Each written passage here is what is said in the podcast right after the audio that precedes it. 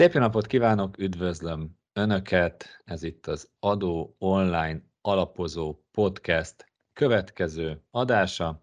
Én Kovács Ferenc vagyok, okleveles adószakértő, és a mai témánk az az adózóknak a minősítése.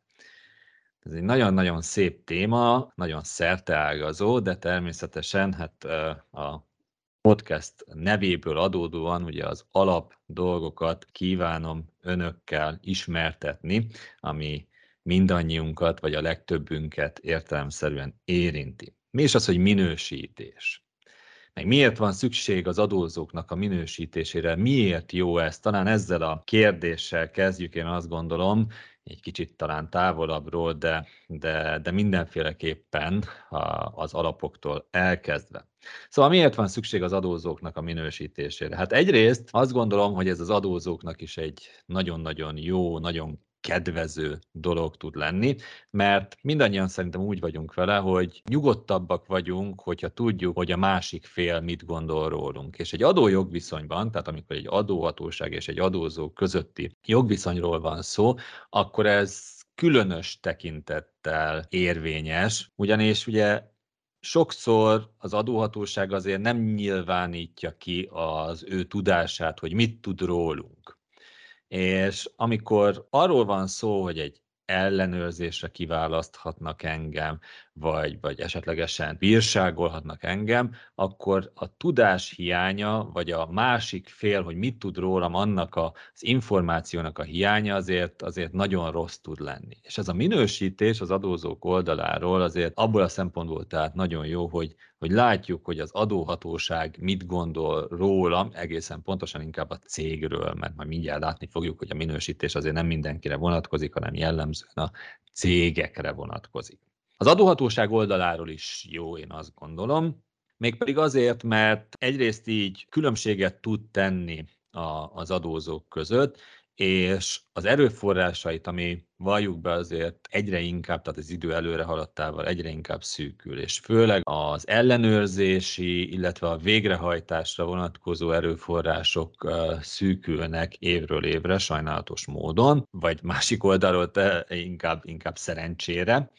Szóval, hogy mivel szűkülnek az erőforrások, ezért az adóhatóságnak is meg kell gondolnia azt, hogy egy ellenőrzési kapacitást azt melyik adózóra fogja felhasználni. És így, akiket pozitív irányba minősített, azokra talán kevesebb kapacitást kell félretenni, míg akiket inkább negatív irányba minősített, azokra jobban oda kell figyelni, és ez a minősítésnek is az egyik talán célja, hogy az adózó is tudja, hogy, hogy esetleg a negatív dolgokat gondol az adóhatóság, és lehet, hogy ez őt pozitív irányba fogja a későbbiekben elvinni. Na, nézzük akkor először a minősítés szabályait, hogy kikre vonatkozik ez a minősítés. Ugyanis, ahogy az előbb említettem, hát nem mindenkit minősít az adóhatóság. Két kategória van, akit minősít. Az egyik az a gazdasági társaságok, tehát a leegyszerűsítve, vagy általános fogalom használattal a cégeket minősíti az adóhatóság. Ez az egyik kör. A másik pedig, hát ez bennünket kevésbé érint, ez úgynevezett áfa regisztrált vállalkozások, ők jellemzően külföldiek, akik Magyarországon végeznek gazdasági tevékenységet, és ezért, hogy ezt végezhessék, ugye áfa regisztrációt csinálnak, kapnak egy adószámot Magyarországon, és őket is minősíti az adóhatóság. De ahogy mondtam, hát jellemzően azért a legtöbb, akit minősít, ugye a cégek. Ugye itt látszik, hogy a, például az egyéni vállalkozókat nem minősíti az adóhatóság. Ez egy érdekes, erről lehetne ilyen adószakmai vitákat folytatni, hogy vajon miért nem minősíti az adóhatóság az egyéni vállalkozókat, mert a, ők is a gazdasági élet ugyanolyan szereplői, mint a gazdasági társaságok, tehát nyugodtan lehetne őket minősíteni. Valamiért ez lett a politikai döntés, hogy csak a cégeket, tehát a gazdasági társaságokat minősíti az adóhatóság. Nézzük akkor, hogy mikor minősíti a következő témánk, hogy mikor minősíti az adóhatóság. A minősítés az negyedévente zajlik, egy tárgynegyedéves adatok alapján a negyedév végén, tehát hogyha van egy tárgynegyedév vége, mondjuk ugye januártól márciusig tartott az első negyedév, akkor a tárgynegyedévet követő hónapban, vagyis áprilisban minősít az adóhatóság, és az azt követő hónapban lép hatályba, tehát május 1-től lép hatályba az első negyedéves adatok alapján. És ez negyedévig úgy lesz, ahogy őt beminősített az adóhatóság, majd egy következő negyedévben vagy három hónap múlva újból minősíti, újból megnézi, hogy a, az egyik vagy a másik feltételrendszernek megfelele az adózó, vagy nem felel meg. Tehát negyedévente van minősítés. Nagyon fontos, hogy ezt nem kell kérelmezni. Tehát ez nem olyan, mint a köztartozásmentes adatbázisban való részvétel. Ugye azt az adózó kérelmére történik, az adózó kérelmére teszi ki az adóhatóság, hogy valaki köztartozásmentes adózónak minősül-e. A minősítést azt automatikusan csinálja az adóhatóság mindenfajta kérelem nélkül. Tehát, hogyha valaki egy cég, akkor őt negyedévente az adóhatóság automatikusan minősíti. Milyen minősítési kategóriák vannak, akkor most már nem kerülöm a forró kását, elmondom. Három kategória van. A pozitív irányban minősített adózókat úgy hívja a törvény, hogy megbízható adózók, a negatív irányba minősített adózókat pedig úgy hívja a törvény, hogy kockázatos adózók. Tehát vannak a megbízható, az egyik véglet, és a kockázatos adózók, ők a másik véglet, és hát közte vannak azok, akikről nem tesz említést itt a minősítésnél a jogalkotó, tehát akiket nem minősített sem negatív, sem pozitív irányba, hát ők ugye a, a többség, akiket én néha azt szoktam mondani, hogy általános vagy külön nem minősített adózók, akikre sem negatív irányú, sem pozitív irányú jogkövetkezmények rá nem vonatkoznak, hanem gyakorlatilag ő egy általános adózó, ugyanúgy, mint az összes többi adózónak, ugyanazokat a szabályokat kell figyelembe vennie és végrehajtania, vagy teljesítenie, mint bármely más adózó. Hogyha valaki nem ért egyet a, a minősítéssel, mert lehet, hogy az adóhatóság valamit félrenézett, van lehetőség jogorvoslatra. Egy elég hosszú határidő van, kifogást lehet benyújtani 90 napon belül, tehát gyakorlatilag a, a tárgynegyedéven belül bármikor benyújthatok jogorvoslatot, hogy miért nem lettem mondjuk megbízható adózó, ugye inkább ilyen szempontból van esély a jogorvoslatra. Na, nézzük akkor először a megbízható adózókat. Jó, tehát a pozitív végletet, hogy miről is szól ez a megbízható adózóság. Hála Istennek az a feltételrendszer, és most a feltételrendszert fogom elmondani, hogy ki minősülhet, mely cég minősülhet megbízható adózónak. Szóval hála Istennek a feltételrendszert, amikor kialakították 2017-ben, akkor nem egy való élettől, a valós magyar viszonyoktól elrugaszkodott feltételrendszert határoztak meg, hanem én azt gondolom, hogy egy valóságnak megfelelőt. Mire gondolok itt? Ugye lehetett volna azt mondani, hogy csak az lehet megbízható adózó, akinek egyáltalán nincs adótartozása, sose talált az adóhatóságnál a semmit egy ellenőrzés során, sosem volt végrehajtása, és mindig úgy fizetett, mint a katonatiszt, meg ilyesmi. Ez mind nagyon szép és jó, csak ezzel én azt gondolom, hogy kiüresítették volna az egész jogintézményt, mert azért ha szívünkre tesszük a kezünket, akkor bárkinél, bármikor tudna az adóhatóság, ha nagyon akarna találni valamit. Tehát innentől kezdve érdemesebb volt annak érdekében, hogy idézőben sikeres legyen ez az egész adózói minősítés, olyan feltételrendszert használni, ami a valósággal jobban köszönő viszonyban van. Na nézzük a feltételeket, nem fogom mindent elmondani, csak így nagyságrendileg, hogy, hogy miről is van szó. Az egyik ilyen fő feltétel, hogy akkor lehet valaki megbízható, hogyha legalább három éve folyamatosan működik. Tehát a teljesen új adózók, akik most jöttek létre, őket még nem lehet megbízható adózóvá minősíteni, mert ugye egy újszülött is, nagyon aranyos, nagyon kis cuki, de nem tudjuk, hogy milyen a személyisége pontosan, vagy kell egy idő, amíg, amíg, amíg látszódik a valós személyisége. Ugyanúgy egy adózónál, egy cégnél is, hát hogy ténylegesen jól teljesíti az adókötelezettségeket, tehát kell egy idő, amíg, amíg ez eh, kiderül.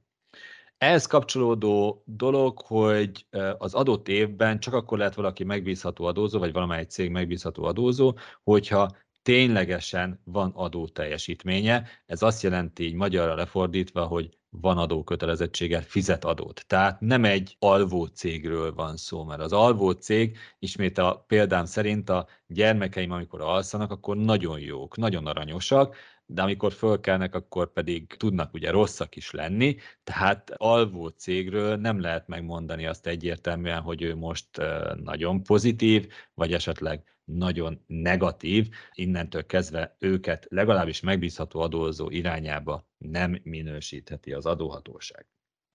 A következő feltétel, hogy elképzelhető, hogy volt az adózónál az elmúlt öt évben, tehát elévülési időn belül ellenőrzés, de ott, hogyha megállapítást tett az adóhatóság, az ne legyen nagy. Itt azt mondja, hogy az adóteljesítménynek a 3 százalékát nem haladhatja meg. Az adóteljesítmény az azt jelenti, hogy egy éves szinten ugye a legfontosabb adónemekben a fizetendő adók összege gyakorlatilag az az adó teljesítmény. Ez most nagyon leegyszerűsítve mondtam, de gyakorlatilag ezt jelenti az adóteljesítmény, és ennek a 3 százalékát nem haladhatja meg. Nem indíthatott ellene az adóhatóság végrehajtási eljárást, nem állt csőd felszámolási és végelszámolási eljárás alatt az elmúlt öt évben. Azt hiszem ezek olyan feltételek, amik magától értetődőek. Az adótartozás tekintetében egy picit megengedő, és azt mondja, hogy 500 ezer forint lehet maximum az adótartozása, addig még megbízható adózó lehet. Tehát itt is azért egy kicsit a valósághoz közelítve, gyakorlatilag, hogyha valakinek most hirtelen egy egy pillanatban van egy kis tartozása, akkor az még nem dobják ki a megbízható adózók közül. És a mulasztási bírságot sem igazán kapott, tehát ott is az adóteljesítménynek az 1%-a lehet a mulasztási bírság, amit az elmúlt 5 évben kapott. Na, hogyha ennek megfelel ezeknek a feltételeknek, és nagyon fontos, hogy minden ilyen feltételnek, tehát az összesnek, amit most mondtam, meg kell felelnie, na abban az esetben ő abban a negyedében vagy három hónapos időtartamban megbízható adózónak minősül.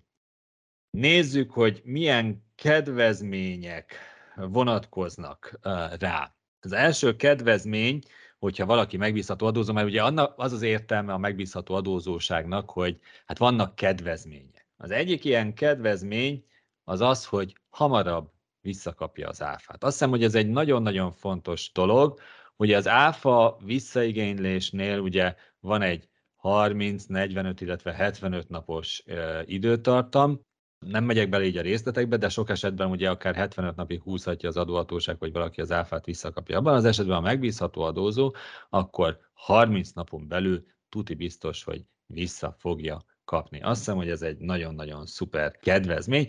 Ha enyertéről van szó, tehát nyilvánosan működő részvénytárságról, kevés adózó ilyen, de hogyha ilyenről van szó, akkor ő 20 napon belül fogja visszakapni.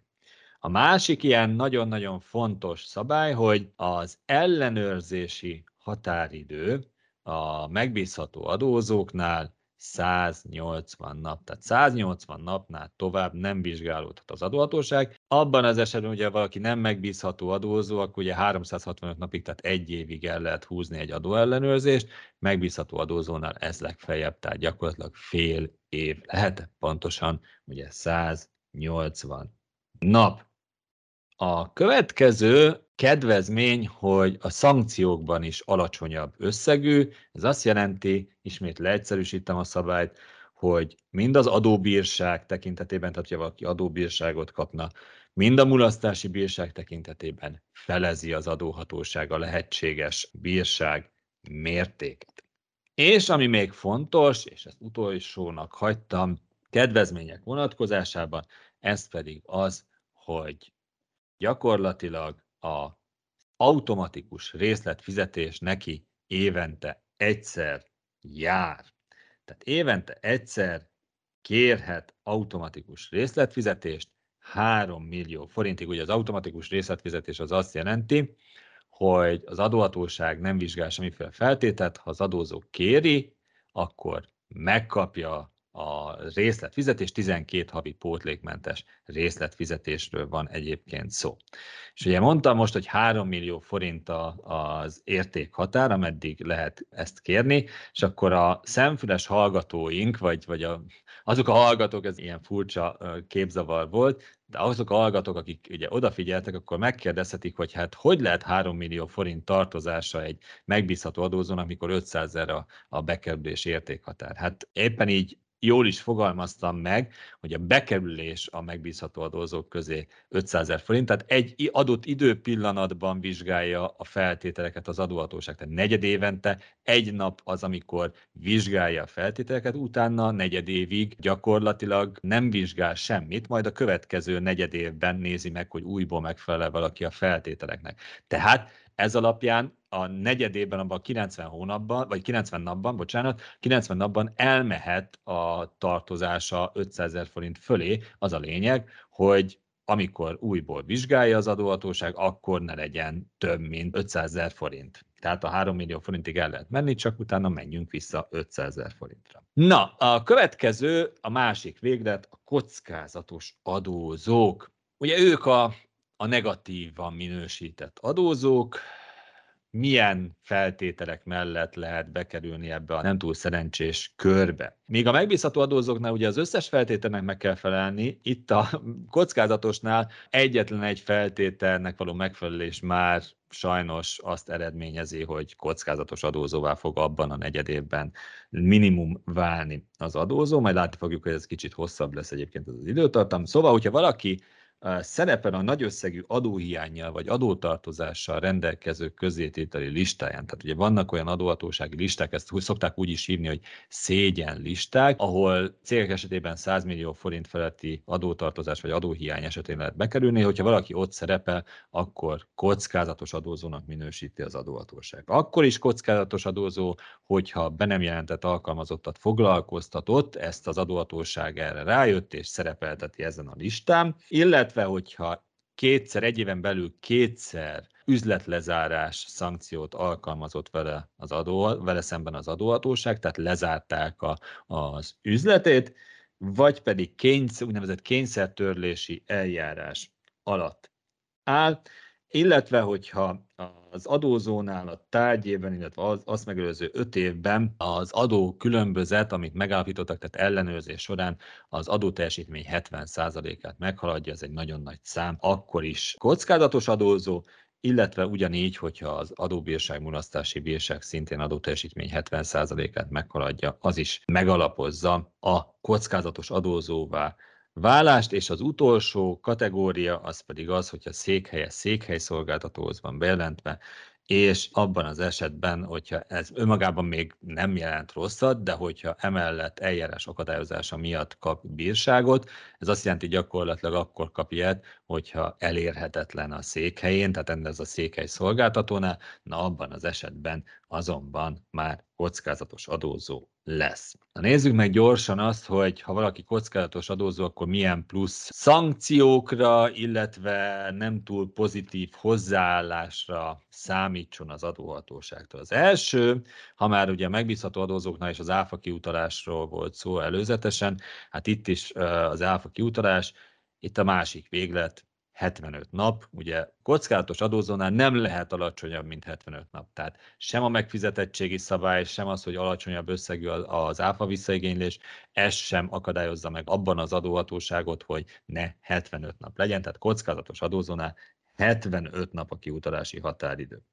Ellenőrzési határidő is ugye volt a megbízható adózónál, ugye feleződött, kockázatos adózónál plusz 60 nap. Tehát, hogy amennyit a jogszabály előír, ugye 30, 90 vagy 120 nap, ugye attól függően, hogy milyen ellenőrzési fajtáról van szó, és milyen adózóról van szó, na ehhez hozzá kell számolni, csapni még plusz 60 napot, és addig az adóhatóság nyugodtan vizsgálódhat. Késedelmi pótlék hogyha késedelmesen fizet az adózó, akkor a normál késedelmi pótlék 150 a tehát másfélszeres késedelmi pótlékot fizet az adóhatóság. Következő az a bírság. A mulasztási bírságnál azt kell mondani, hogy a maximum mértékhez hozzá kell számolni még 30%-ot. Tehát több bírságot is kiszabhat az adóhatóság, vagy magasabb összegű mulasztási bírságot is kiszabhat, mint ami volt, mint ami a normál adózónál egyébként kiszabható. Illetve a kockázatos adózóknál az adóbírság mértéke is magasabb tud lenni. Meddig kockázatos adózó a kockázatos adózó, erről nem beszéltem. Gyakorlatilag a fő szabály az az, hogy egy évig, tehát ha valaki bekerül a kockázatos adózók közé, akkor egy évig ott is fog maradni. Ez alól kivétel kettő van. Az egyik ilyen kivétel az, hogyha valaki a be nem jelentett foglalkoztatottak listáján, vagy azt alkalmazók listáján szerepel, tehát hogyha valaki fekete foglalkoztatáson ér az adóhatóság, és ezen a listán szerepel, akkor amíg azon a listán szerepel, addig kockázatos adózó. Na most háttér szabály, ezen a listán kettő évig szerepel valaki, tehát nem a kedvezőbb irányba mentünk el ezzel a szabályjal, hanem éppen, hogy ugye a, a kedvezőtlenebb irányba, tehát ugye az két év, amíg valaki azon szerepel, és addig kockázatos adózónak fog ő minősülni.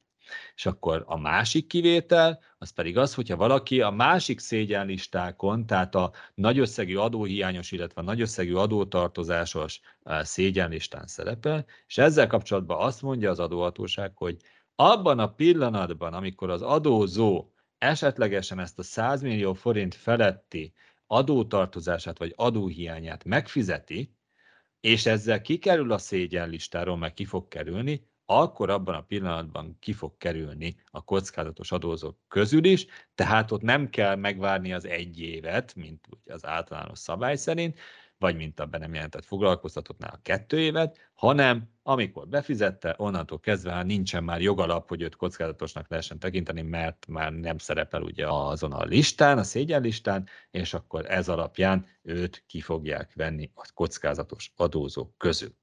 Ennyi szerepel a jogszabályban, mint pozitív irányba elterelés, negatív irányban elterelés, tehát a megbízható és a kockázatos adózók tekintetében. Természetesen lehetne még arról beszélni, hogy, hogy az adóhatóság egy ellenőrzés során is jobban odafigyel értelemszerűen a kockázatos adózókra, és a megbízható adózóknál, ha nem is azt mondom, hogy félváról veszi, de, de ott a hozzáállás is egy kicsit másabb, talán egy kicsit pozitívabb a hozzáállás, és ez alapján gyakorlatilag kevésbé érzi azt az adózó, hogyha egy megbízható adózóról van szó, kevésbé érzi azt, hogy az adóhatóság esetleg ellene, az adózó ellen lenne, hanem inkább egy ilyen partnerségként tudja kezelni az adóhatósági ellenőrzést. Míg a kockázatos adózónál, hát azért, hát így pestésen szólva fel kell kötnie az adózónak a gatyáját, hogy mindent úgy tudjon tenni, ami, ami alapján az az adóhatóságnak remélhetőleg eh, meg fog felelni. Hát ennyi lenne nagyon röviden az adózói minősítés, annak a szabályrendszere,